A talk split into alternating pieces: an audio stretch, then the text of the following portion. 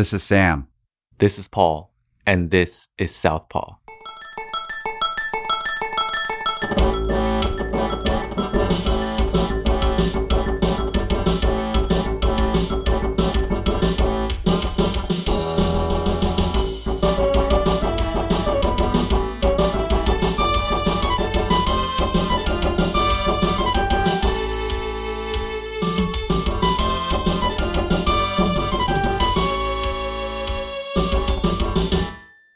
This is Jerry from Fight Commentary Breakdowns.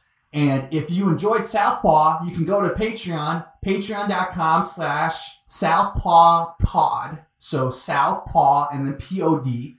And then you can give them whatever you want, man. Hopefully give them a 100, give them a 1,000 because they're a good show and I enjoyed being on it. Thank you. Today on the podcast, we have Jerry Liu from Fight Commentary Breakdowns. Hi. Hi, Jerry. Before, we've had David Christian, who runs the YouTube channel, The Modern Martial Artist. And what he does, and what a lot of people do on YouTube, is they kind of break down professional fights or really good fights, mm-hmm. right? But it seems like your specialty is more like breaking down bad fights or funny fights. Yeah, you could say that's kind of the brand positioning I've fallen into. Of course, my co-host and I do try to break down more professional fights, but we basically let the viewers drive the videos. Those don't get as much views, probably because there are other people who do it better. So, well, but when we break down obscure fights, obscure martial arts styles, funny martial arts styles, bullshido martial arts styles, or we break down street fights, for example, people just seem to gravitate towards it. So we kind of just go where the market wants us to go, basically was that something you set out initially to do or just kind of happened that way? It kind of just happened that way. So i started my channel i did kung fu for many years when i was little mm-hmm. and i stopped because of injury. You know you do these high flying kicks i'm actually going to injure something. So i injured myself and then i didn't get back into martial arts for many years. And so i started the channel because i was in la i knew a lot of bjj people because la is like one of the bjj capitals and I said, I want to get back into martial arts. I have all these crazy talented BJJ people around me. Let's do something. So there were these fights from the team fighting championship, five on five MMA fighting until the last man, and they had no commentary. So I said, why don't I provide the commentary? I got these BJJ people, and all these fights end up on the ground. So bam, we got the perfect team. And so that's how I got started. We were doing more serious commentary at first you're doing serious commentary for five on five, yeah, which is kind true. of novel. Which anyway. is kind of novel and kind of funny. I mean, you watch the fights; most of them it's different weight classes, so it's big guys beating down little guys, so it's not really professional. So at the beginning, you were trying to do it straight, where you were trying not to make it really funny. Yeah, and then eventually, what happened was, um, so my original co-host went back to Phoenix, and so I had about four months where I didn't upload on that channel, and then I met a new guy, Rob and Rob was very technical, but then around that point, the channel started blowing up a little, and all these other people wanted to get in on it, and most of these other people didn't have fight experience. So that's kind of where the comedy started because I was bringing through people, and we wouldn't know much, and we would watch the five on and we stopped being serious. We just started going, "Oh, oh my god, pounded in the dough," blah blah blah, and. Your comedy is it influenced by YouTube? Because YouTube has its own kind of style of comedy. Um, I would say maybe it's partly influenced by YouTube, but when I started those videos that you talk about, the ones where I kind of do funny narration over even funnier techniques, I was more inspired by America's Funniest Home Video because I just remember how the guys in America's Funniest Home Video they, they took a video that could have been funny by itself and they somehow made it either more funny or more cringe or something. So they added value to it. And I guess that's what I wanted to do. So how do you find your videos then? So at first, what happened was so this is actually very interesting. YouTube's been cracking down on street fights and all this stuff. So at first, if you search it up, you would just find millions and millions. But a lot of those street fight breakdowns of mine actually got taken down by YouTube. Why? So you so here's for those of you watching who are content creators, here's an inside scoop, okay? YouTube's trying to become a Hulu or a Netflix. And you kind of saw this years ago because YouTube introduced YouTube Red but it never took off because we think of YouTube as, oh yeah, it's creators, it's PewDiePie, it's that. But YouTube, if you look at the YouTube ads they've been serving you, it's all, oh, join YouTube Premium, join YouTube Music, and they've been investing a lot of money into shows. They have the viewer base and they have the money. Why not? right? So that's where YouTube's going. They're going into premium content and to get the community, get the production companies, get Hollywood ready. They're kicking off a lot of this kind of low quality material. Uh. Like the first video I got taken down, I was just doing funny breakdowns of Chinese girls fighting. They got taken down. And I didn't learn my lesson, right? And then I got another video taken down. I was breaking down Chinese people knife fighting. No blood, nothing, but there was knives involved. That got taken down. Yeah. And then it just I just kept not learning my lesson. And then eventually I learned my lesson. Okay, just don't do any street fights on YouTube. I do it on Facebook, and that's one of the reasons my Facebook blew up so quickly. We'll get into that. But on YouTube, if you get a certain number of warnings, don't you also Yeah, your channel gets at risk for taken down. And actually, YouTube just implemented a new policy. They can take your channel down even without any strikes. I remember reading a Forbes article where it talked about how YouTube is the biggest threat to Netflix and Hulu because the amount of content they can generate new without having to worry about production or approval is staggering. Yeah. For one thing Netflix makes, you can make 20 on YouTube Yeah. in the same day. Yeah. So it's not even close. Yeah. And think about this too. Two out of three people watch YouTube on their TVs. This is something most people don't realize. We think of our generation, Generation Y, thinks of YouTube as the computer, maybe even the smartphone, because that's how we discovered YouTube. But everyone's getting TVs now, and TV's dying. And it's so easy to stream. Roku and all these apps even have the YouTube app on there. So you can watch YouTube on your TV. So if you're a person working at YouTube, you're thinking, okay, well, everyone's watching us on TV. We can waste our time, hire a lot more people, deal with 20 million creators, generate the same amount of revenue, or we can work with 20 Hollywood production companies, generate really high quality shows, deal with 20 million fewer people, and still generate the same amount of revenue. What are you going to pick for the sake of efficiency? Think like that, people. Yeah. I'm just saying, guys, for those of you watching, it sounds like I'm predicting doom for YouTubers, but it's been written in the in the walls, whatever the expression is, for a long time. So for those of you who are YouTubers or aspiring YouTubers, get on YouTube, but also spread your seeds elsewhere. Yeah. I could tell you're a seasoned YouTuber because for uh, listeners at home, you can't see how animated Jerry is, but also he keeps talking about watching. So when he says that, there is no video content associated with this.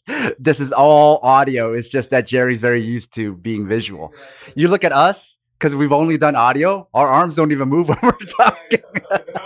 I'm, I'm- I'm like watching Jerry over here. And I'm like, damn, this guy's made for TV, man. He's so animated. Like Paul doesn't even make facial expressions, so he's made for radio. So Facebook, you were mentioning that, and you know, spreading the seeds out. Most of us don't think of Facebook as a competitor to YouTube. So Facebook, if you remember two years ago, it was all BuzzFeed videos and really pretty, well shot, clickbaity videos. And then I don't know if you re- realized, but it disappeared.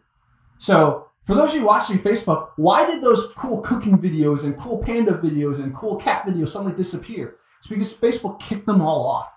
A lot of these companies were making so much money on Facebook doing clickbait stuff, and Facebook realized, okay, we're a platform for create, not creators, we're a platform for users, right? Facebook was built on users, you know, mm, talking to each other, arguing, whatever, sharing photos. So they they kicked off all those big companies. So now suddenly there's a void. Well, users are used to videos, but we don't want these videos of companies generated. So they're like, okay, we got to bring back the videos, but make it more how it used to be, a user focus. So that's what happened. So I'm part of the program where they're trying to bring users who are content creators back on Facebook. people call everything social media, but that's not technically true. Like YouTube is social media, right? But Facebook is a social network. That's why they originally kicked these videos off because they wanted it to be just a network of people socially engaging with each other, right? And there was just too much content. So now they're trying to bring back the content but make it more user generated, but it'll be like YouTube, like YouTube, the users are also the content creators, right? But do you think that has a space on YouTube? Like how is your how are your videos doing? Um, so the there's two differences I see between Facebook and YouTube content creation and the engagement slash the viewership it generates.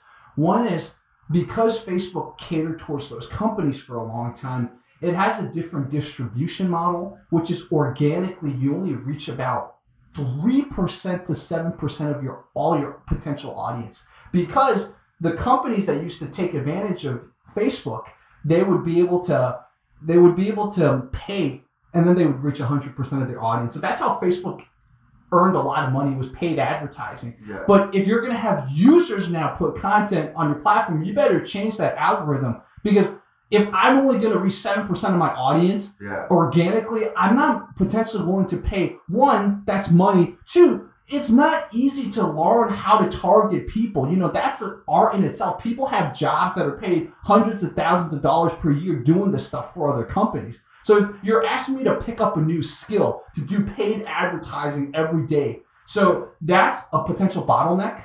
Um, the other, this is not a bottleneck. This is actually something that Facebook has to its advantage, which is that Facebook has a lot of built-in stuff for engagement. So on YouTube, you can like the comment, you card it if you're the creator. But on Facebook, you could add a crying emoji, you could add an angry emoji. Okay. You can also share the video and tag people, which you can't do on YouTube.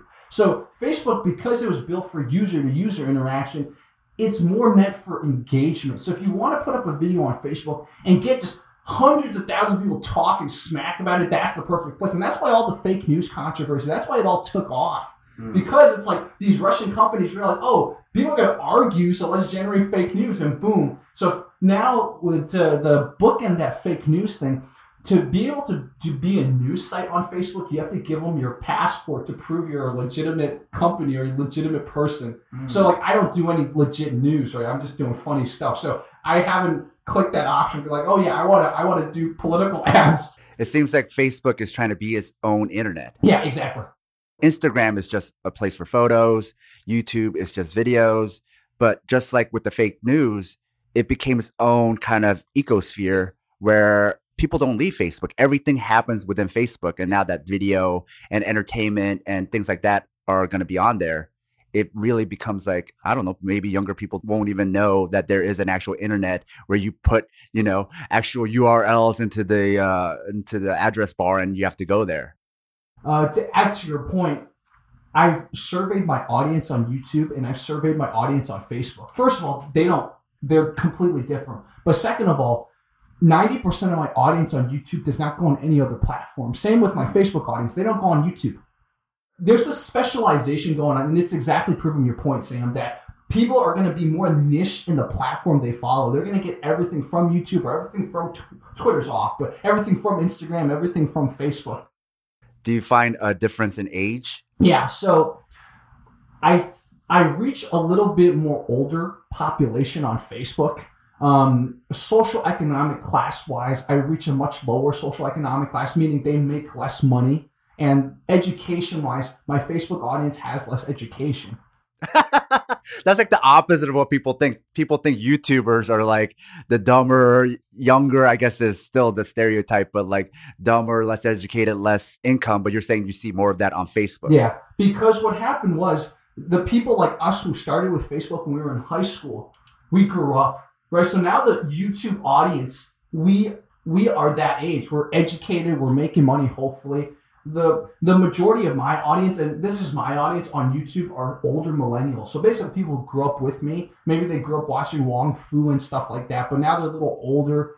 So but the people on Facebook, a lot of them I, this is how I think about it. A lot of the people on Facebook that watch my stuff, they were the people that joined Facebook late. They weren't the college kids or the high school kids that got mm-hmm. Facebook. They're like, oh, this is the cool thing that all these young people are getting. Let's get it too. So these are the people on Facebook. The people who believe in fake news. Yeah, exactly. The people believe in fake news.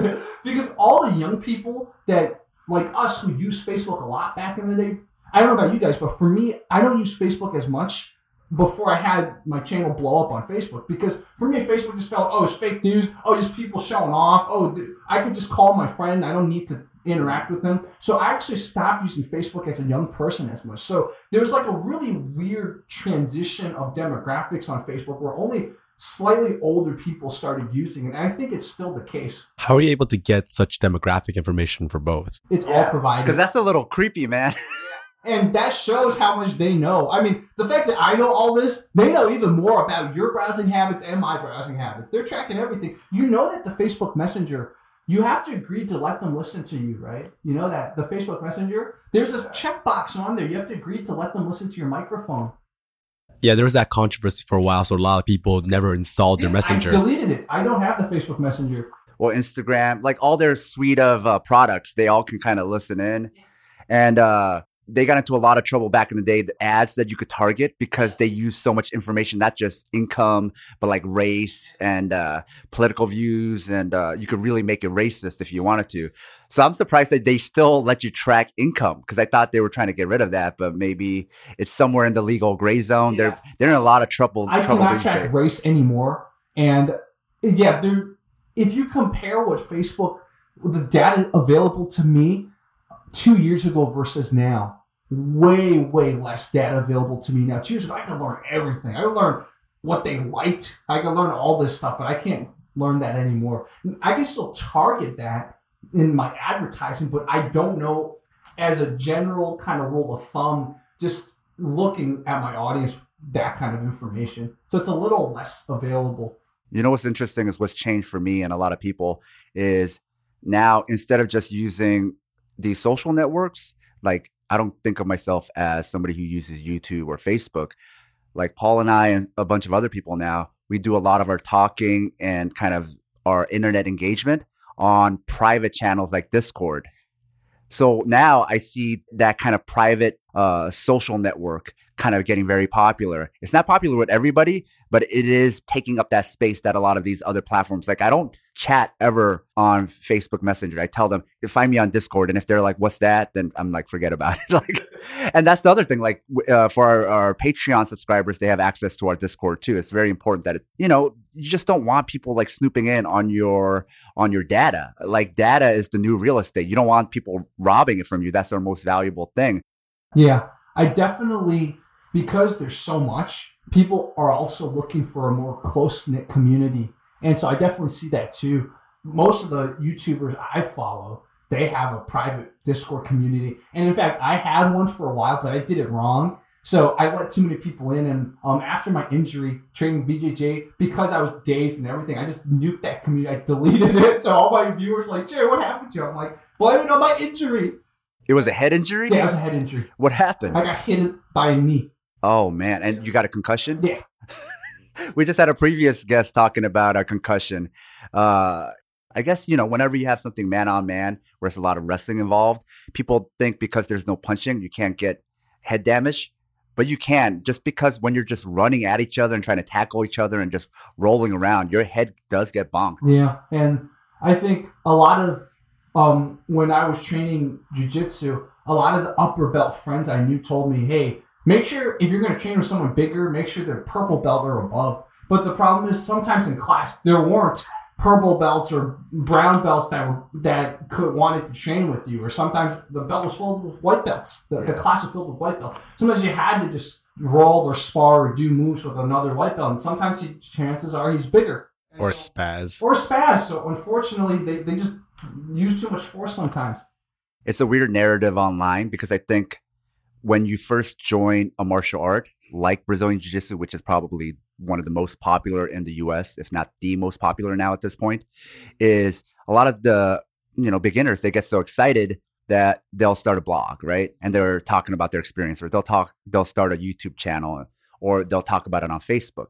So what happens is the white belts drive the narrative. Mm-hmm. People who've been training for a long time, they're they're not like that. They don't need to tell people about it, right? So what happens is these white belts kind of spread this narrative of like, oh man, I get my ass kicked by these black belts or like these higher belts. Like they make it seem like they're the scary ones, but in reality, the black belts or higher belts like me, we're terrified of white belts Yeah. because we rarely will get injured by uh, a higher belt. It'll all be from lower belts, but they do have this kind of like self-centric view where they think, oh, it's impossible for me to ever hurt anybody because I'm a white belt and only higher belts can hurt you because they know more. And it's like, dude, because they know more is why they won't hurt you or they're less likely to hurt you. And because you don't know nothing and you're just like this giant like blob of like limbs, it's very likely that you'll hurt us. And a lot of people are strong. A lot of people who are attracted to jujitsu, maybe they don't know anything, but they're strong people to begin with. You rarely see somebody like in the classic martial arts idea of this guy who's never lifted weights and then just shows up to the jiu-jitsu gym. I don't know if that used to happen in the past, but now most of the people you see walk in, they're kind of built. Yeah, exactly. So let's get into the UFC card that just happened over the weekend. It is the first UFC on ESPN Plus. It was headlined by Henry Cejudo versus TJ Dillashaw, with TJ Dillashaw coming down 10 pounds to the flyweight division to challenge Henry Cejudo for his title so that TJ Dillashaw can be the first champ champ that went down a weight division to do it. Everybody else has gone up in weight to do it. And one of the things that we talked about in our preview show was that Henry Cejudo is probably the worst style matchup for TJ. We're also going to see a TJ that's much more diminished, like the unhealthiest version of TJ. And finally, the last point that we made was that we really have no idea how good Henry Cejudo got because in his fight with Mighty Mouse, he got kicked right in the leg right at the beginning and his leg went dead and he had to just stay in this uh, southpaw stance, which he doesn't like to do. He likes to switch a little bit, but he mostly fights orthodox from this new karate stance. He had to change his whole style in that fight. So that was the other question mark is like, how good has he become in this time off? Like after Wilson Reis, when he knocked him out, it really looked like he turned a corner, but we really had no idea. So there was a lot of question marks going into this. And then it kind of uh, went the way where a lot of the concerns that we had were addressed. We found out what happens. It's interesting to note that the first time the UFC debuted on Fox, they had Cain Velasquez versus Junior Dos Santos. And that ended in like 64 seconds. So this was half the time. And it was also another title fight. So when they said, oh, this hasn't happened before, I was like, yes, it has. It happened seven years ago.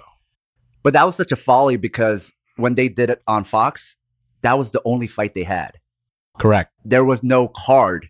It was only that title fight was the whole show. They wanted to make it like a boxing event or something, just one title fight, you know, like a Mike Tyson fight, you know, that they do on TV way back in the day. And that was the mistake. It ended so fast. Whereas with this, there wasn't as much outrage, even though there still is because people are crying about how short it was. But you had all these other great fights leading up to it. I don't know if you guys noticed, but the production on ESPN Plus was amazing. It looks like because they're dedicated to broadcasting sports, the transitions were seamless, the cuts, commercial breaks, the commentary, even though Stephen A. Smith wasn't as bad as people made it out to be. For a guy who doesn't traditionally cover MMA, he deferred to the experts quite often. So that was nice. He didn't pretend to know. And although the UFC is now moving in the path of hiring ex fighters, it's nice to see ESPN personalities pop in every now and then. The production was like noticeably better than Fox. What were your thoughts about just the event? Not even the fights yet, but what did you think about the production? So for me, I usually watch it at the Down and Out bar, and for some reason they were showing it. So I had to I just scrambled to watch it. I ended up watching it on a much smaller screen, unfortunately. So I'm not able to comment on the production quality because I only saw it on a smaller screen. So you have to watch it on the app. Yeah, exactly. I, I couldn't watch it on a big screen or on a TV in a bar. And I, I think a lot of bars got messed up because of the sudden switch. They were used to showing pay per view, and boxing was showing that night too. So a lot of them were just like, you know what, let's show the boxing match, and then ESPN Plus can wait in the future. That's the other thing I've been curious about with this new deal where it's streaming on their streaming service. There's a lot of places that are doing it legally. They have a license to do a closed circuit thing with the UFC or maybe with ESPN. I don't know. But how do they do the technological side where they show an app on their TVs? You talked about these smart TVs where you could do YouTube directly. So it's not of a, as big of a problem if you're watching it from home. But these businesses, how are they going to play these ESPN Plus cards? Exactly. Can they do a I don't know if the technology term for it is correct, but you get it off one device and then you connect all the TVs to that one device and you mirror it. I'm sure there's a technological way to do it, right? But these bar owners or these kind of people who run these places, do they know how to do that? Exactly. Exactly. it's almost like they set all that up when they first bought the bar and when the TVs were getting all installed, somebody did all that for them. They would need to bring somebody else to do it because, you know, it's like uh I don't know if like techie nerds are the type to open sports bars. Exactly. Exactly. DAZN did that Canelo fight, right? And what I heard afterwards was that not a lot of people signed up to watch it, and they paid Canelo a ton of money. 300 million plus. So there you go. Not just for that one fight, but it was like a long term deal. So I wonder what the subscription rate was for the UFC's uh, involvement with ESPN Plus, if that helped them out a lot. I remember reading that they signed up 580,000 new subscribers to ESPN Plus. after the UFC deal. Correct. So the big question is is how do the fighters benefit from this platform? They don't. Because I think with stuff like the NBA or, or whatever, they have these lucrative TV deals, right? And with pay per view, you could get a percentage. But with streaming on a platform like this, what's the benefit? I think if there's no fighter representation at the table, they're not going to get a cut of it. It's similar to when they had the Reebok deal. There was no fighter there. When they decided to move and make Monster their official sponsor of the UFC for energy drinks, no one was there. And even when Litecoin became the official cryptocurrency sponsor of the UFC, what if their fighters were like, I prefer Monero? Who cares? They don't get a say. Whatever contract they got, they're kind of screwed. I think that's why a lot of the bigger name fighters, they don't want to do long term contracts anymore of like five fights. Or some people used to do like 10 fight deals. Now they're just trying to do one or two at a time. And I think that's a lot better. It puts a lot of the uh, power back into the driver's seat of the fighters, so long as they're winning. So let's get into the card. So TJ Dillashaw, or actually, I should say, it's really Henry Cejudo uh, versus TJ Dillashaw because it was TJ coming down uh, a weight division to challenge the champion. Jerry, what did you think about the fight? Well, the biggest controversy, of course, was whether the stoppage was premature. And so, in my opinion, I didn't think the stoppage was premature. It looked, I mean, TJ looked conscious, but it, he was getting a lot of hits, man. It didn't look like he had a proper or thought out response to what to do next. So I think it was good. Um, one thing I will do is I asked my audience the same question, so I'll read some of their thoughts too. Yeah, so I asked this on YouTube. I said I asked my audience. I said, "Was the ref stoppage during the Dillashaw versus Cejudo fight too premature?" And I had four options. I said yes, yes for a championship fight, not sure, and no. And 46% of my audience said yes for a championship fight. So they felt like because this was a championship fight, you know, they're both top-notch fighters. Maybe there could have the ref could have given it a little bit more time. And I'll just read some of the top voted comments. I'll read three. So shout out to Combat Man. He said, "Don't understand the whole in a championship fight sentiment. Either it was a legitimate stoppage or it wasn't. Regardless of the oversized novelty belt, the winner gets." Um, okay, so he does not. He just thinks it was not a premature stoppage. It was a good stoppage. James Kirby says, yes, he might have been rocked, but he was still defending himself. He may have only lasted a couple more seconds, or he may have been able to come out of it and win, but we'll never know. But he was definitely not out, so he thought it was premature. And then Brandon Short said, it may have looked a little early on first watch, but TJ was getting murked either way, in my opinion. So I guess Brandon Short agreed with what I think. It's just it looked like TJ was gonna get pounded either way, so should have stopped to prevent too much brain damage. This was also the unveiling of the new belt, which would be weird if they unveiled the new 125 flyweight division belt, you know, and then they got rid of the division. Here's the new belt. Okay, you can never wear it again because the division is gone. So that would be uh, very unusual. But what did you guys think about the belt? I mean, in my opinion, it looked kind of ugly. I understand what they were going for it. Well, wait, wait, what were they going for? Then what does that look? The look, I don't know. It's like Sam or Jerry. If I said, "Hey, I have an idea for a belt," I gave you no visual. I just said, "Okay, give it to in give it to me in like a octagon shape. It should have flags for the first champions, and then you should also include the name somewhere and make it very geometrical. Go." But I gave you no visuals, and both of you came up with design. Neither of it was correct. Like, let's just combine it and let's figure it out. So I thought no one at the top gave them a visual of this is what we were going for.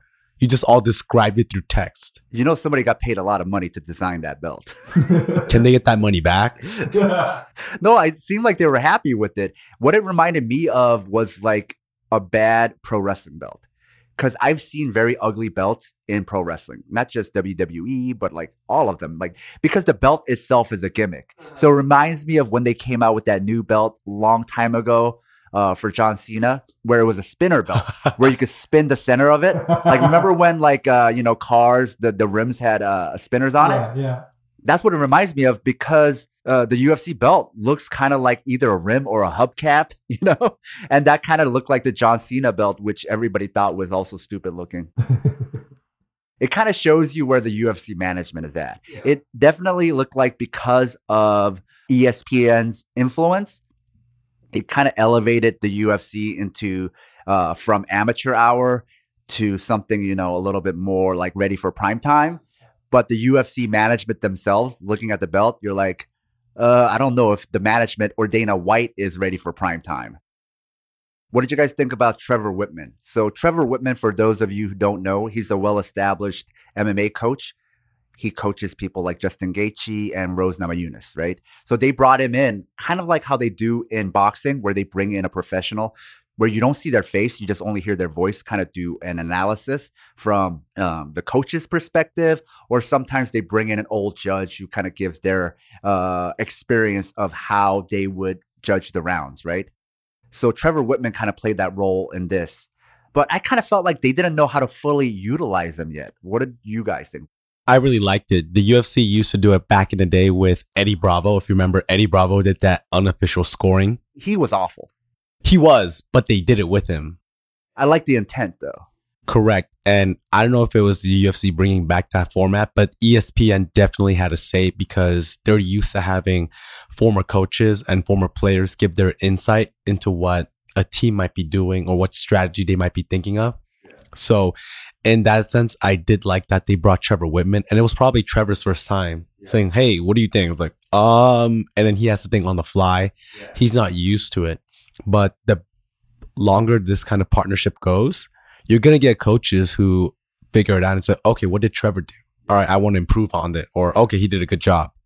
You know what I hope they do is don't keep switching the coaches that do it because they need one dedicated person so we get used to that voice. And secondly, the coach themselves get used to speaking in front of the camera. I guess in this case, in front of the microphone. And I think with the analysts and the color, uh, their interactions with that same person will get better over time. They'll build a rapport because I think part of it was Trevor wasn't used to speaking like that in front of a microphone in front of like millions of people. And secondly, the analysts didn't know what exactly to ask him. It was like they just asked him, you know, what do you think about the cornering? And it was kind of weird because we couldn't hear the corners, only Trevor could. So he had to kind of do this like interpretation of what the cornering was. I think it would have been a lot better if they let us hear the cornering also and then Trevor's analysis of that cornering. And secondly, that's the real waste of a brain if all he does is gives his opinion about the cornering of a cornering we didn't even hear. So he says, that's good cornering. It's like, was it? We didn't even get to hear it. Ask him what he thinks about the fight. Like, how is the game plan going? Don't just use him to analyze the cornering. Use him to analyze the fight, or bring in somebody who has uh, judging experience, like a former ref, right? Uh, and then have them talk about how they think the the fight is going as far as the scoring aspect, or something like that. I think the in between cornering assessment is nice, but I think it should be a much smaller part and use that guy for a bunch of other things. I guess it would be like if you got Chris Nolan to do a commentary about what a critic said about his movie. Yeah. It's like, what did you think about Roger Ebert's criticism of Dark Knight? It's like, well, you could ask me about the movie. You have me. Why don't you do that? But instead, they just went the extra step of, no, no, no. What do you think that guy thought? You know what else they could do then is instead of a Trevor Wittman, they could bring in somebody from Fight Metric. And they could be looking at the data and just tell you how many strikes landed, what happened here, what happened there, as far as just quantitative analysis.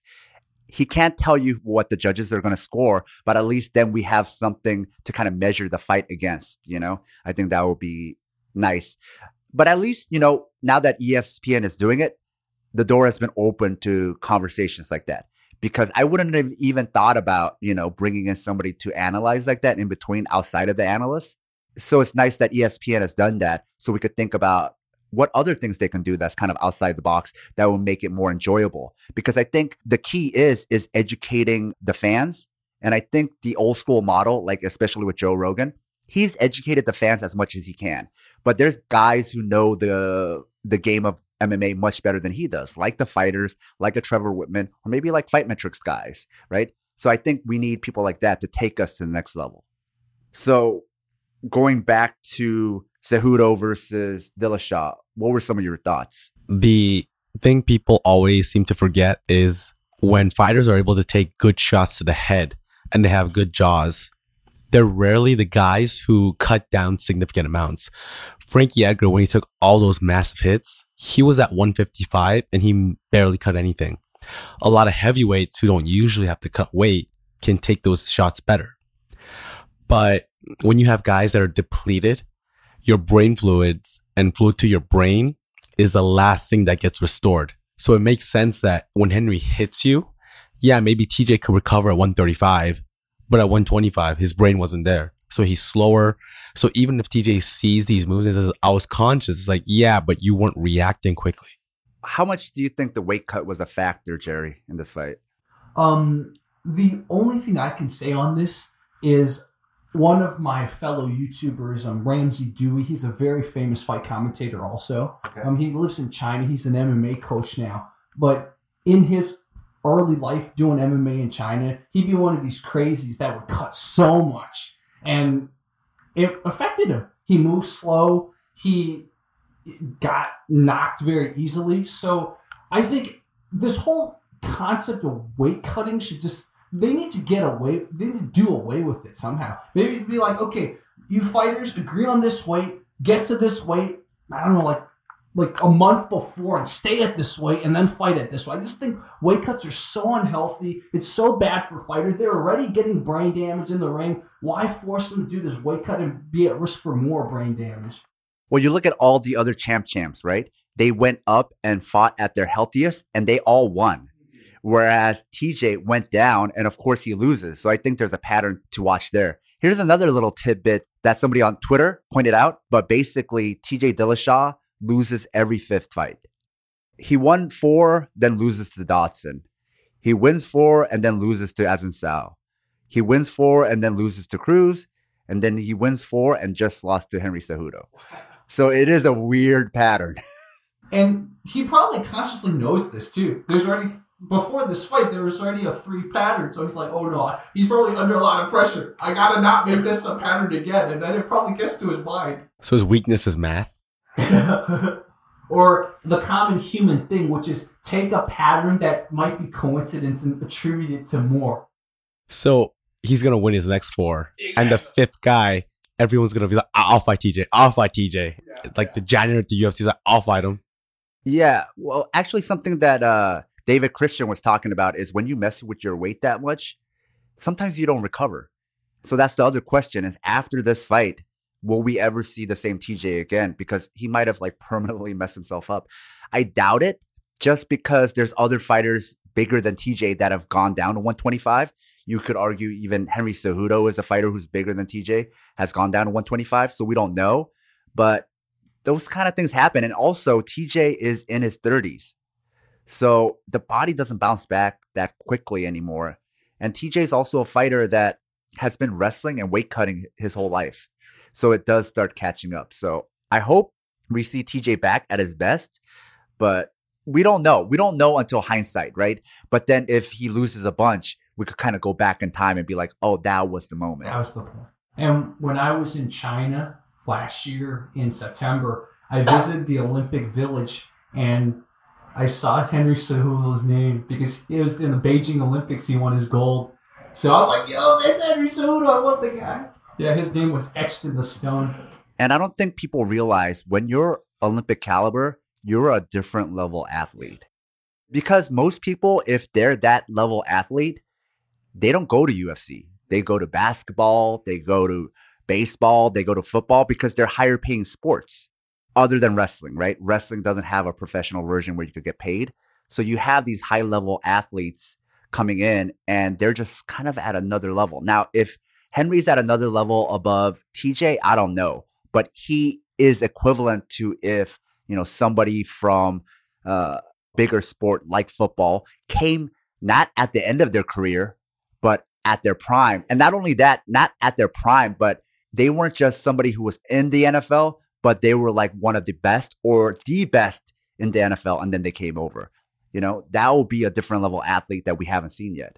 Yeah, Henry's still young. He's the youngest American, I think, to win the uh, the gold medal, and he never gets tired of telling people that. Yeah. Like, I was a young. Okay. Drinking game, right? Every time he says it, you drink. Oh, you get fucked up so quick.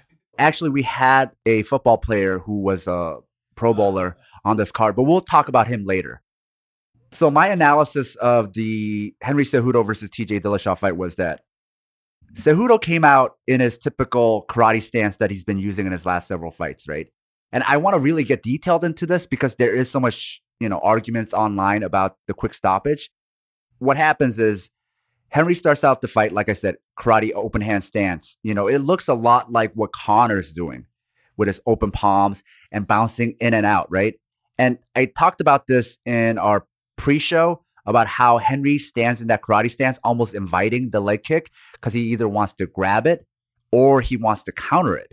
So he opens up with a nice front kick to a lunge punch. So a lunge punch is something they do in karate to kind of uh, shorten that distance. So he was really far out. And then he jumped in, caught him with a front kick.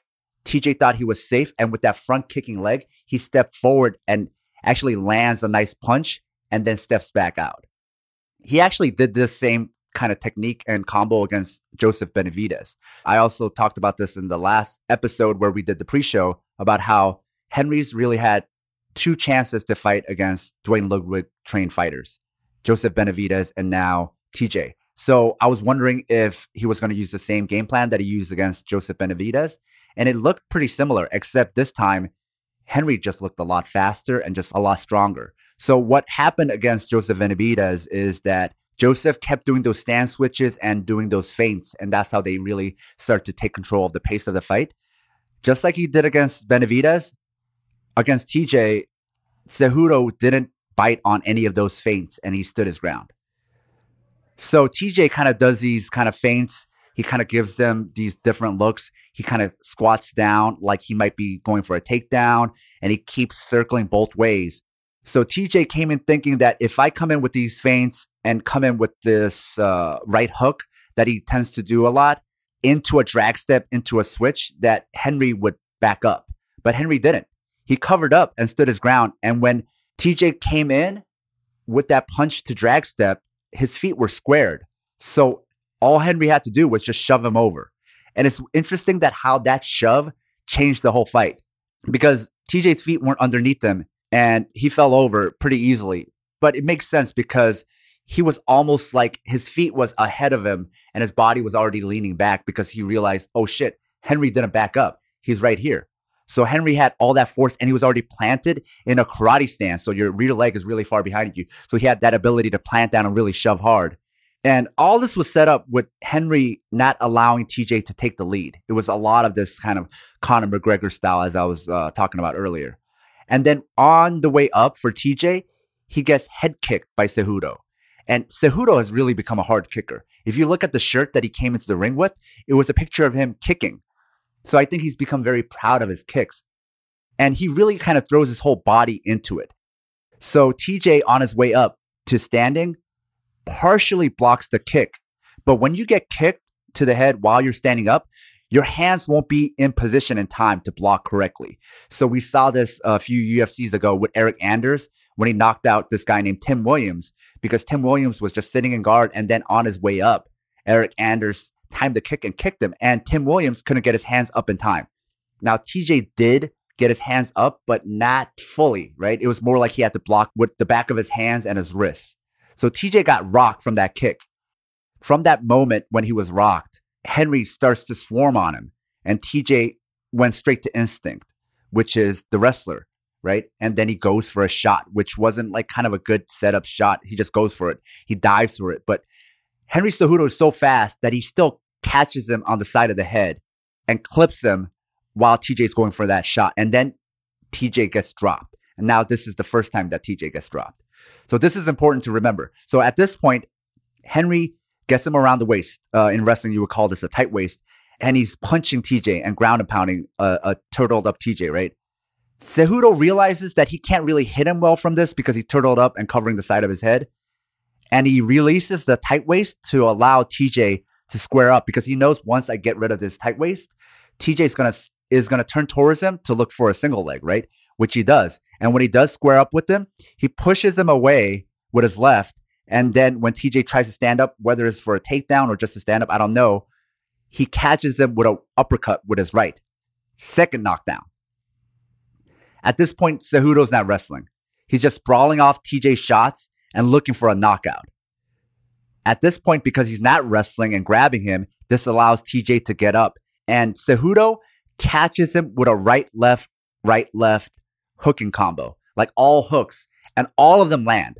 And watching this all in slow mo, it's like almost every one of Cejudo's strikes, from kicks to punches, they all land. The first time around when I saw it, it was so fast, I assumed most of them missed, other than the ones that dropped them. And TJ gets dropped for the third time. And now Henry's all over him, just swarming on him, punching him. Every punch is landing.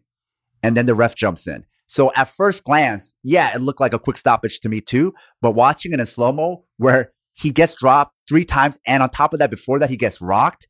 TJ landed one strike, and it was a leg kick. That's it. He landed no other strikes, according to Fight Metric. And almost all of Cejudo's strikes were exclusively to the head. And according to Fight Metric, about 80% of it landed. So at this point, it does seem like a defensible stoppage.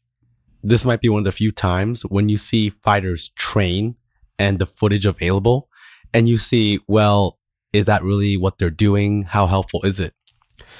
Henry is part of that Neuro Force One, and a lot of what they do is reaction, timing, distance management. And you see him put on these goggles and he has to focus and then he hits the lights as soon as they come on to sharpen his reaction time and speed and hitting.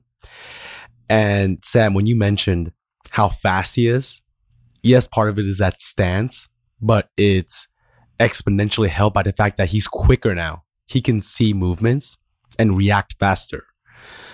Before, he might have been able to push him and be like a second too late with the kick. But as soon as he pushes him, you understand, boom, hits him with the kick. And as soon as he drops, the wrestling helps him identify what he's gonna do, he can throw strikes. And then it helps that he's been training in speed for so long with Neuroforce that TJ effectively had no chance once he got hit that hard.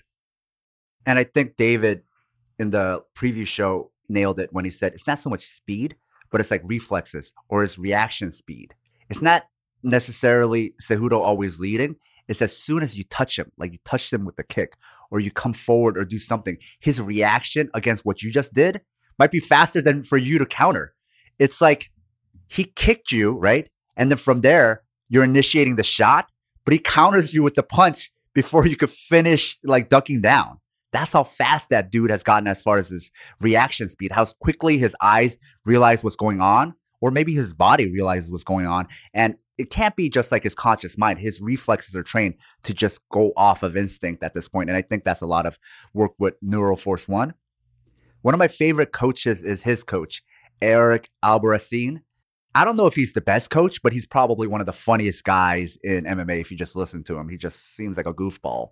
But one of the things that he was talking about was the things we had talked about in previous episodes about now you can't do MMA in phases. Like I'm far away from you, Jerry. So now I'm in like kicking karate zone, right? And then when I get closer, okay, now I'm gonna do Thai style kicks, right? Hitting with my shins. When I get closer, now I do boxing. Now when I get closer than that, I'm gonna do like Muay Thai clinching, a little bit of trapping, a little bit of wrestling. That was like a like a paradigm shift back in the day for MMA coaches. That was like super scientific. Now you got to go beyond that. And that's what Eric Albarracin was saying. They don't train like that anymore with Henry.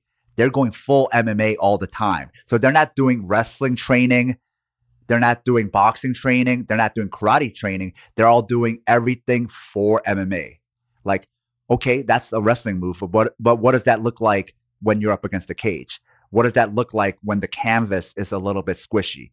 What does that look like when their counter to your kick isn't necessarily going to be a shin check, but what if it's going to be a takedown? like everything changes according to the rules of UFC, which is there's less rules, right?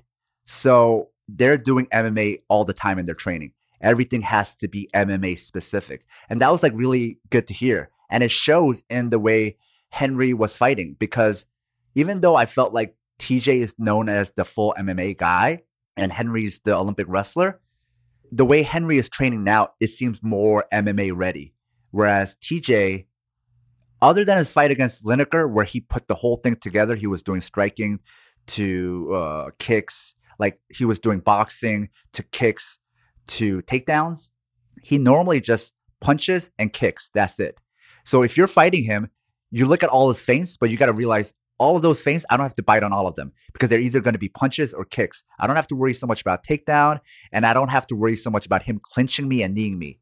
So there's a lot of things that he's removed. Whereas with Henry, you have to worry about all of that punches, kicks, takedowns, clinch, and how he's going to chain the whole thing together.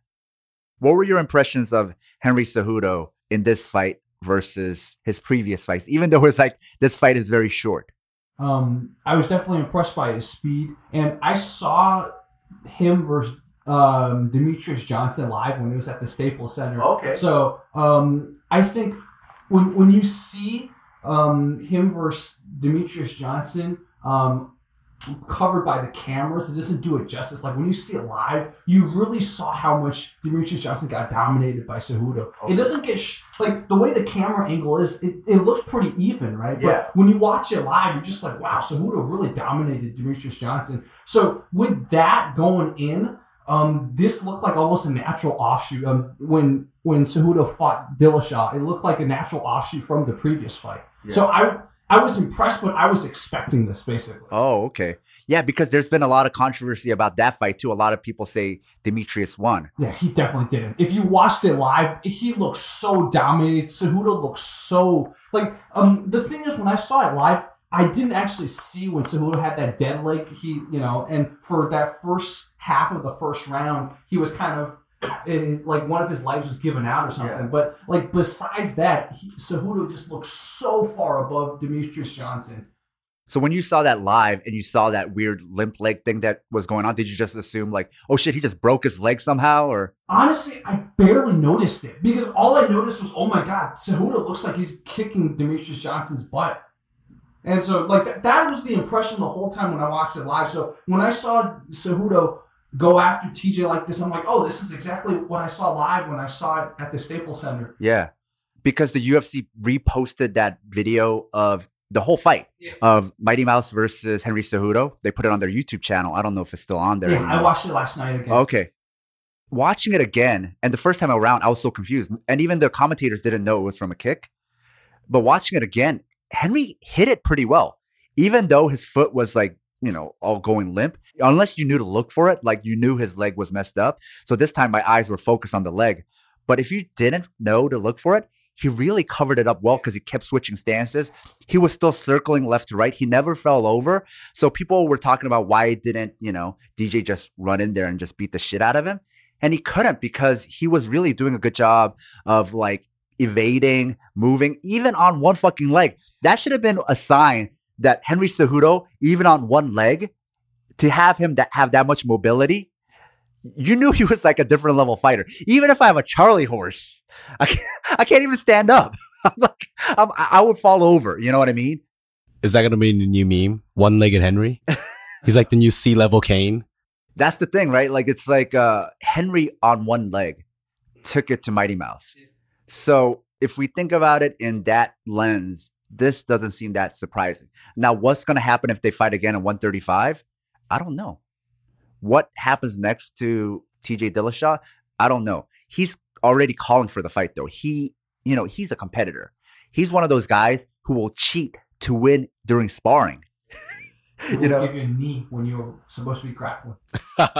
Did you guys see that video from a while back? Or actually, I don't know how long ago it was, but it was with TJ sparring at uh, Duane Ludwig's school in Colorado, and a Japanese like kickboxing champion comes over to spar with him. yeah. So in that video, Jerry, if you haven't seen it, you have to find it. Is the bell obviously rings for the end of sparring, and TJ just walks over to the guy because the guy thought TJ was going to shake his hand, just socks him in the face as if the fight was still going. And it was like several seconds after the bell. And then TJ doesn't apologize. He knows the bell sounded because it's not like he has more punches. He hits him and then just walks away.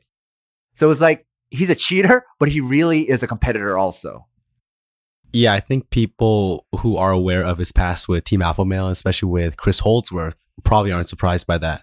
Where Chris Holdsworth's career was tragically ended because of a knee from TJ. TJ's denying it, but then Holdsworth said, no, that happened. And so my assumption is then that TJ, even though he got knocked out, or maybe not knocked out, he was stopped by a referee, TKO. Probably the athletic commission wants him to take some time off, but the madman that he is, as far as a competitor, he's probably back in the gym training, and he's probably like constantly screaming about a rematch, just like how he did against uh, Dominick Cruz. Like literally that night and every day, he's just tweeting, Instagramming, direct messaging Dominick for a rematch, right? So I'm sure, I'm sure Henry's going to get the same thing, which actually gives Henry the driver's seat to really like kind of demand what he wants for that fight. I think if they immediately rematch, that's a terrible idea for TJ because you're not giving your body enough time to recover. And Henry's not exactly a small flyweight either. And you, he moves up like, you know, he has more power now too. You do, but he does as well. One thing surprised me about this fight, which was the size of Henry. Henry looked massive against Mighty Mouse. In this fight, he looked even fucking bigger and he came in underweight. So the nutrition program that he's on with Neuroforce, they're doing a good job because he looks ripped and just huge. He looked like the 135 pounder. And if you look at them side by side, like during the weigh-ins or the stare downs, you realize, you know, TJ isn't that much taller. I mean, it's like two inches, I think. Henry Cejudo's head and his shoulders look like it belongs to somebody who's six foot tall. Exactly. Exactly. Not only does he have a big head, but his neck and his shoulders, it looks like it belongs to like a middleweight. So even if somebody has the height advantage, even at 135, I think Henry's just going to have like that man chest like strength advantage. So let's move on to the other interesting fight. There was a lot of fights, but we're not going to talk about all of them. We like to just talk about the fights that were really interesting to us. And the other fight was Donald Cerrone versus Alex Hernandez. And what was interesting was going into this fight, I didn't realize that Alex Hernandez was the favorite. And I was thinking, what the fuck, man? Because I don't know if the odds makers said it that way or it moved that way because of the money coming in. But the night of the fight, he's still the underdog. It didn't end up being even. It just nuts to me. So Jerry, what did you think about that fight? Um, well, I think one thing I was impressed about was Cerrone's not just a good striker, but he has good takedown too. So um, usually you see all these compilations of him doing all these crazy strikes, but like he took Hernandez down a few times, and so I was impressed by that. So he's he's the full package. When you mentioned that Alex Hernandez was a favorite, I see why they would think that because it's Cerrone's move back down to lightweight. Hernandez has won quite a few in a row. Granted, not against great competition, but he has more of a streak than Cowboy. Yeah, he only had two fights in the UFC before Donald Cerrone. He KO'd Beneil Dariush, which really kind of elevated his stock, and I think people were expecting more from him than he was ready for. And then he beat Olivier Aubin-Mercier, the uh, Canadian fighter who's training out of Firas Zahabi's gym, TriStar. So Beneil Dariush was the famous fight where Alex Hernandez basically comes out, fake glove touches, right? He puts his hand out there like he's gonna glove touch and then just swarms him with punches and then knocks him out. So I don't know if that's like a legit win. That's kind of like one of those cheapo wins in a street fighting like video game, you know, like Street Fighter 2. you just like get bum rush them and do low kicks until they die. I also think it happens to be an age thing where Alex is younger. He's on the come up. Cerrone has had more fights in UFC, Strikeforce, WEC, and Pride history than anyone else. Victories as well, but just fights in general. So he might be on his way down in terms of just wear and tear. So And first fight back, right? At 155. correct. So I think they were looking more at that and the fact that, you know, when he gets hit, he gets quite chinny. The playbook is out on Cerrone on how to beat him. He doesn't like pressure. He can't take body shots. So enough people have done it. So maybe they thought, well, this up and coming kid might be able to do it. Cerrone's moving down. Yeah, I think so. I think also a lot of people gambling because of the age of Alex Hernandez and also because he likes to switch stances. They got overly impressed by him. They're like, oh, he's like this next generation of stance switching knockout guy. And Cerrone's old and, and slow in the first round. This is the perfect recipe for, uh, you know, Cerrone to lose. I think even the UFC might have thought that because you fucking put Donald Cerrone on the undercard. Yes, albeit the main event of the prelims, but the main event of a prelims is still a preliminary fight. There's no such thing as a main event for the prelims. It's just the last fight on the preliminary card. So it didn't seem like the UFC really uh, still believed in Donald that much, right? And especially against the guy who's only had two fights, it was more like they were hoping this would be the breakout fight for Alex. That's what it looked like for me from a matchmaking perspective. But I kept thinking to myself, what does Alex Hernandez do that Cerrone hasn't adapted to in the past, right? Like whatever he does, it's not just the old adage of he's an experienced fighter, so he's seen it all. It's not that Cerrone has seen it all. Yes, he has seen it all, but he's also in fights adapted to a lot of things. He's very adaptable fighter, right? It's not like he's going to stick to one style throughout the whole fight. If you bring in something new that he's not used to, he has shown in fights previously that he will change and adapt his style and change his game plan mid fight. Where people catch him is in the first round where he doesn't have a chance to adapt. So basically, in this fight, you're banking on Donald Cerrone basically fading as a fighter, not so much that Alex Hernandez is the better guy. That's what it seemed like to me, why the odds were stacked the way it was. And also, Alex Hernandez was like talking so much shit going into this fight. And Donald Cerrone, he fights pretty well when you talk shit against him, you know? The other reason why I was surprised at this is because it's not so much that Alex Hernandez is green. He's green in the UFC, but he's fought a lot of fights and he's been a champion in other organizations. But he's trying to implement a style that's very complicated which is constant stance switching. He's trying to do the Demetrious Johnson, TJ Dillashaw, Dominick Cruz style. And unless you have the right coach who really understands the complexity of fighting like that, you might be just doing it for no reason. Like what I mean is in boxing, very few fighters fight like that. And the reason why is because it's easier for you to stay in your one stance and counter those guys who switch stances, right? I think MMA there aren't fighters who are at the caliber of striking yet to just counter any type of stance switching. And I think also in MMA, it gets a little bit more complicated because the takedown element makes it harder for you to counter because depending on which leg you're on, it makes certain penetration steps to a takedown easier. Like if you're a right handed fighter in boxing, right, you stand orthodox with your left foot forward. But if you're a right handed wrestler, you stand with your right leg forward. So there's threats that you have in MMA that you wouldn't have in boxing, right?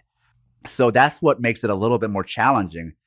But Hernandez has still very unpolished footwork.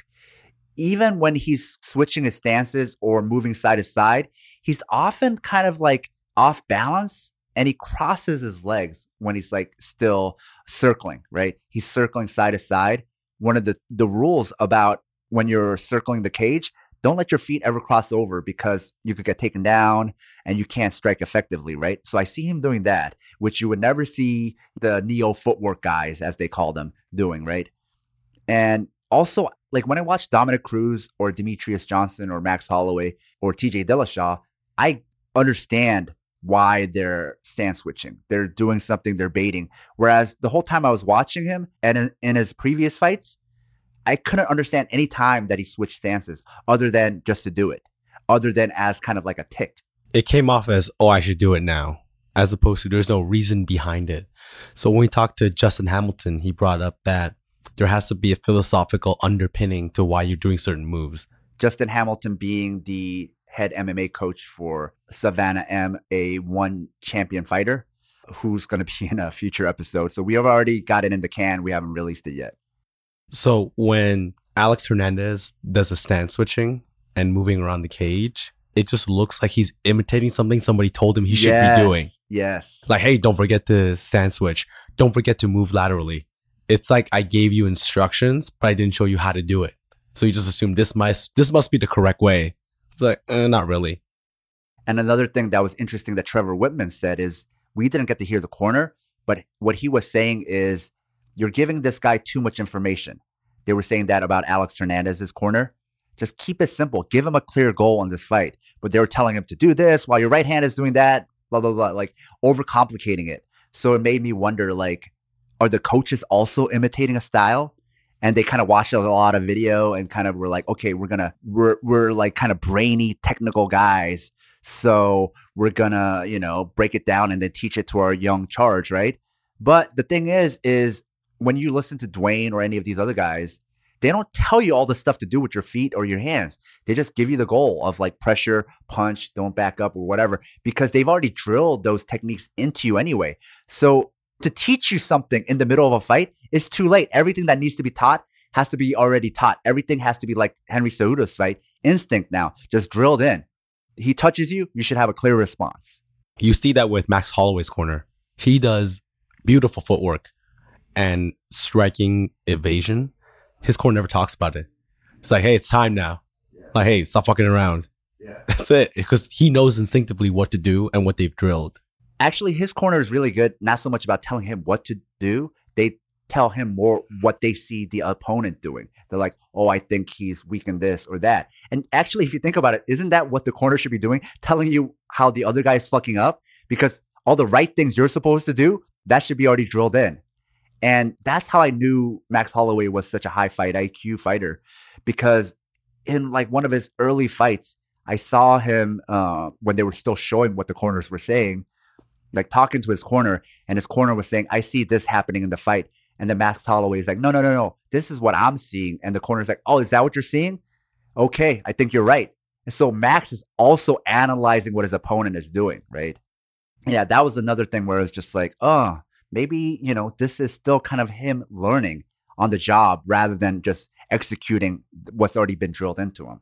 To bring it back to that ESPN example, you see it with other sports. That's why team sports have team captains that can make an audible and change the plays that the coach gives them. Because the coach can say one thing and the players are seeing something else. And they're like, no, no, no, we're going to do this. Like, I'm reading the defense. They're going to go for so and so. Yeah. With Hernandez, after a while, the pattern was whenever Hernandez is just standing in front of Cerrone, he just switches stances. If he's not punching and there's nothing else for him to do, he just switches stances. That's basically it. It's like almost like uh I don't know what to do with my hands, you know, when I'm talking to somebody, so I'm to put it in my pocket, right? Like I'm standing in front of you in a fight. I don't know what I should be doing right now, so I'm just to switch stances. And that's what it seemed like. So I was just counting the clock, waiting for Donald Cerrone to figure out this pattern, figure him out and and then execute. And initially, he came out like a ball of confusion. Alex Hernandez. It- I wasn't even sure what he was doing. So neither was Donald Cerrone. So he came out really fast, rushed him, stand switching, and he caught him with a punch that clearly rocked Donald Cerrone, right? And I was like, oh shit, is he just gonna swarm him? But then once Donald Cerrone got the takedown, I was like, okay, this is the point where Donald Cerrone now he's slowing down the pace of the fight, not just to slow it down or steal momentum, but I took it as Donald Cerrone is using this time on the ground to download all the information that he saw. Because in his previous fights when he got finished in the first round he wasn't able to take them down. He wasn't able to slow it down for his brain to process everything he sees. Because he's really good at analyzing the fight in between but he needs a little bit of time. He's a very analytical fighter. So and that's the other thing about donald. People sleep on his wrestling. Like if you remember his wec days he beat jamie varner by out wrestling him and he had really good re- wrestling and uh, he's used it in other fights when people forget and he's only been getting better at wrestling. So when he was wrestling Alex Hernandez, it seemed like Donald Cerrone was the better MMA wrestler. And so after they got up, Donald Cerrone made Alex Hernandez pay every time he stand switched. Every time he was switching his legs, he got punched in the face. When you mentioned that Cerrone needs time to download that information, he reminds me of that version one or version 1.5 of a fighter. Yes, they can adjust, but they need that time. Guys who come in like the Holloways or the Henry Cejudos, they can adjust on the fly. Whereas Cerrone's like, okay, okay, give me two minutes. and I'll figure it out. But he still needs that two minutes, which he buys with the takedowns. In between rounds, when it looked like the momentum was switching and Donald Cerrone was taking over, I was kind of curious. Okay, now he's going to come back. In his interviews, Alex Hernandez sounds like a really smart dude, actually. So, along with his stance switching, when he talks, he kind of sounds like Dominick Cruz. He's very eloquent and he seems very cerebral. So I was like, okay, maybe even though Trevor Wittman says they're overloading the kid, you know, maybe he's going to make some adjustments. And it still came out like came out the same way, athletic and high pace, but it didn't seem obvious what his aim was. Like I didn't know what he was aiming for. Is he looking for a takedown? Is he looking to do, you know, uh, uh lure in Donald to to strike at him first and then to counter that? Is he looking to do, you know, uh, uh, pressure fighting and, and try to corner Donald Cerrone against the uh, the cage? Is he going to do ring cutting? I don't. I, it didn't seem like he had a real aim other than just win and just overload Donald Cerrone with information and different looks. But at this point, Donald Cerrone figured it out. He figured out his pattern, and Donald Cerrone also realized when Donald Cerrone is punching at Alex Hernandez, all Alex Hernandez does is back up. When Alex Hernandez is under duress, he has all these stand switches, but he'll just start backing up if you start punching at him. All that footwork, all that neo footwork goes out the window. He just starts walking back in a straight line. Even in a clinch, he pulls back. So it was almost like when he was walking backwards. Of course, you're walking back. If you're walking backwards in a straight line, you're going to get punched by a longer fighter with straight punches. And then when you walk past even further, you're going to get kicked in the head. And that's what kept happening. And then in the clinch, he would also just try to pull his head straight backwards instead of like trying to pummel in or push the hands off or duck and, and weave his head out. He just pulled his head straight back, which for Donald Cerrone was like a slingshot where he used that to let his arm straighten out and then pulled him back in to elbow him. And the thing was, now Donald was fighting Alex with a pattern. He was like, This is what you're going to do. Every time you do this, here's my pattern to counter. And so even though Donald was doing the same thing over and over to him to counter, Alex Hernandez had no answer to Donald's counters. So Donald Cerrone can adapt to what Alex Hernandez was doing and download all that information and do something about it. Alex couldn't do the same to Donald Cerrone. So this is also how you know the stand switching was mostly for show. Because even though he was stand switching when he came in, Alex Hernandez also came in in a straight line.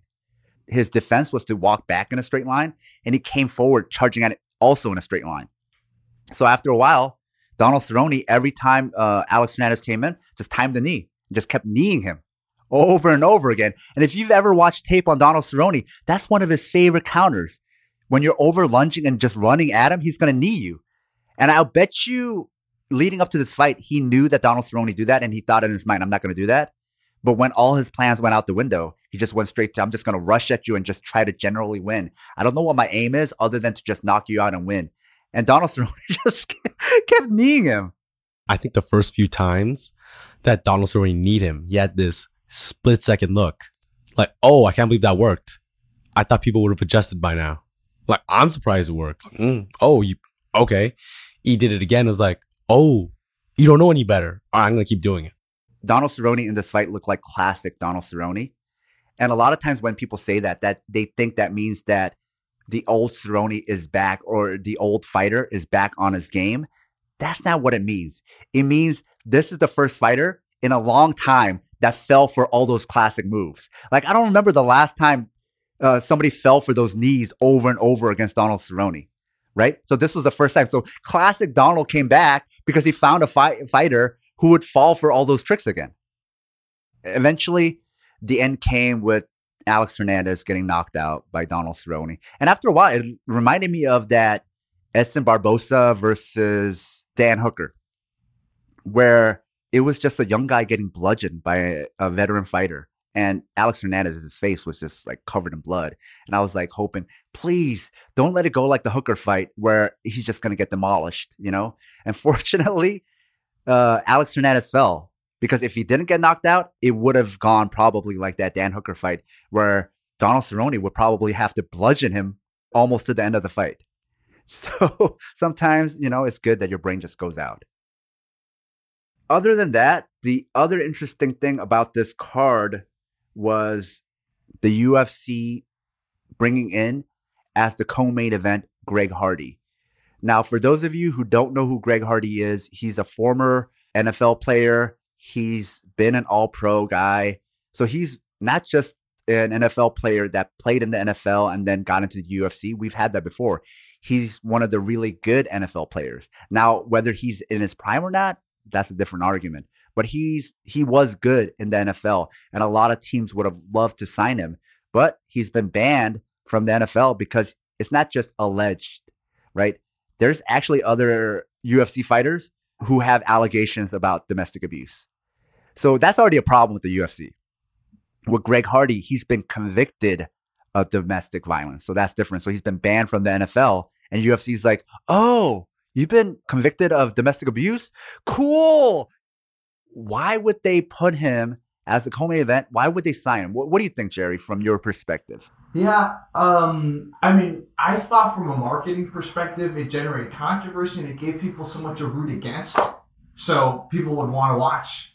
Um, when when I watched the uh, TJ Dillashaw versus the Garbrandt fight, the second one live, when TJ Dillashaw came out, everyone sitting in the entire Staples Center booed at TJ Dillashaw. Oh, really? So I was thinking from that angle. So I assume when Hardy came out during this event, every single person watching live would have booed, and every single person in front of the screen watching would have been like, screw this person, I want to get knocked the F out. So I think that's one of the draws. You want these enemies. It's almost like pro wrestling. You want these like evil characters that everyone roots against. So I think it might have been a smart marketing move, as much immoral as immoral as it was.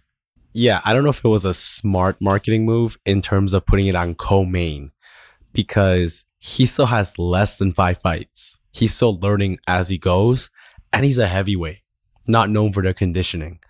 So if it doesn't end quickly in the first round and it goes longer than that, they're gonna gas out. And this is your co-main for your first fight on ESPN. And these are supposed to be the best of athletes out there. So with Henry Cejudo, you have that marketing, like ol- youngest American Olympic champion against TJ Dillashaw, who can make history as champ champ. That makes sense. But in the co-main, oh, here's an ex NFL player who's making his primetime UFC debut against a fighter who's been handed losses only by knockout. Yeah, I get the narrative you're trying to spin, but if it doesn't if it doesn't go that way, how are you gonna make this look? You would have been better off putting Cerrone Hernandez as the main event and maybe as the co-main event as the co-main event and putting Hardy's fight as the main event, quote unquote, for the prelims. I think that would have been smarter because if it doesn't go well, it gets buried in the prelims.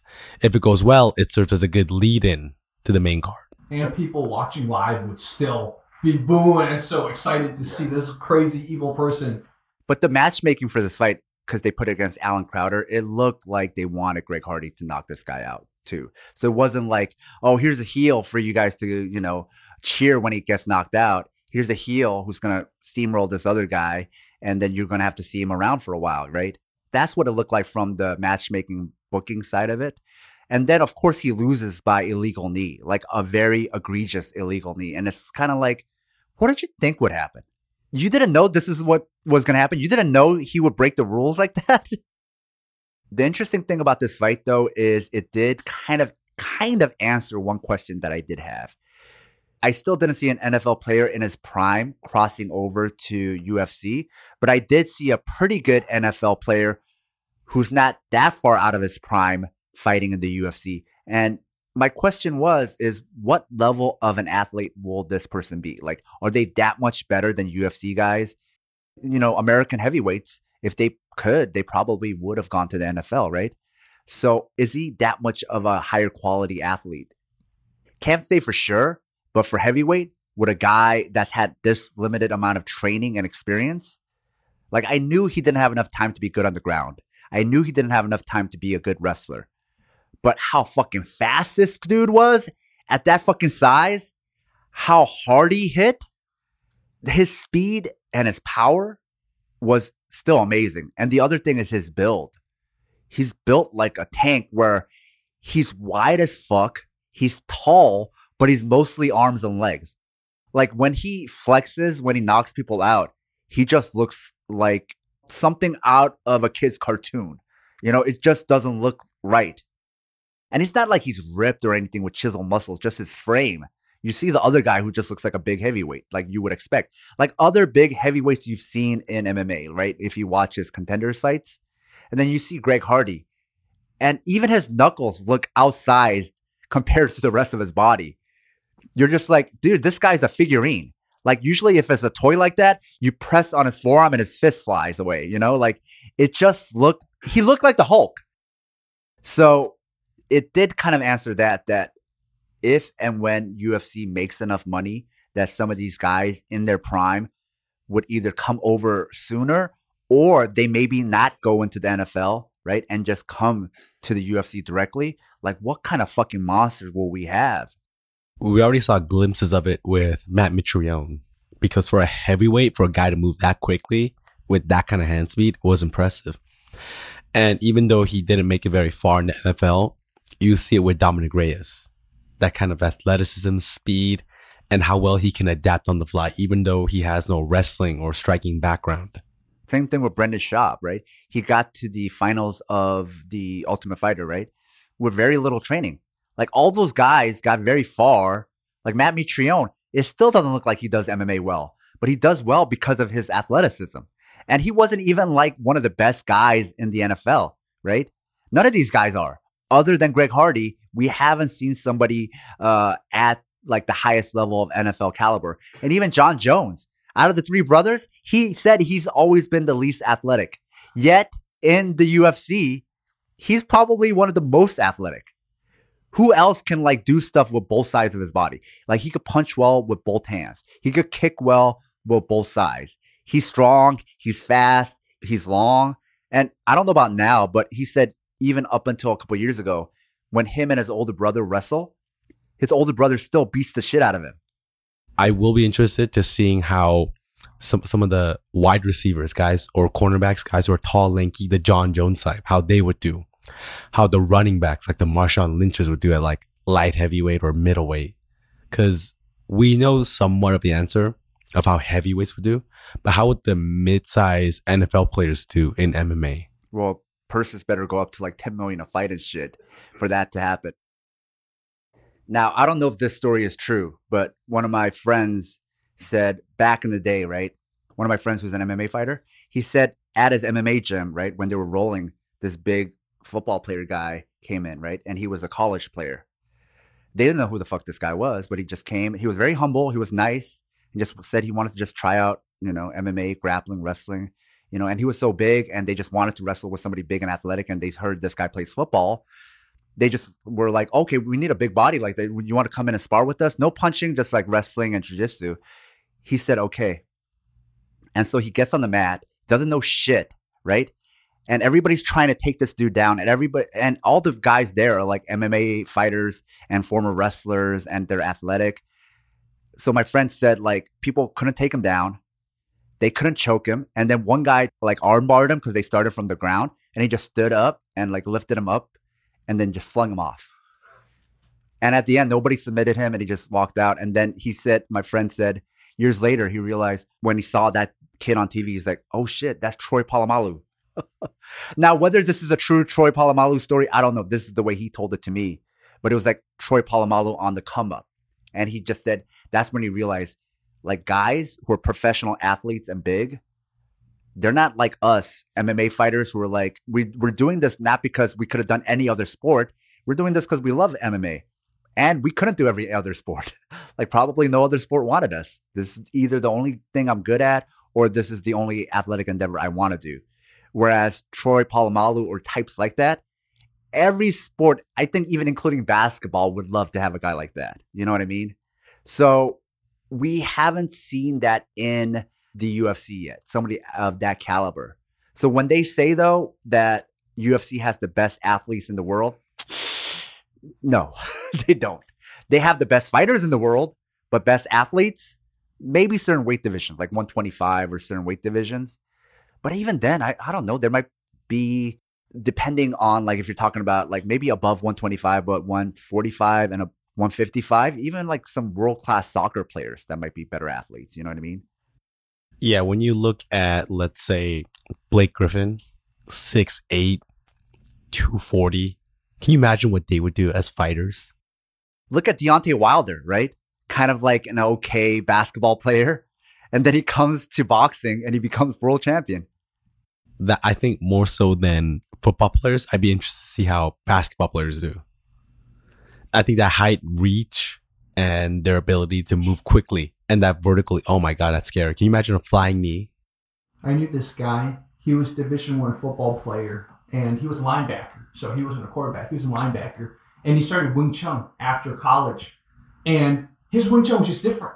And so he taught Wing Chun with a flair of he's got this football player athleticism.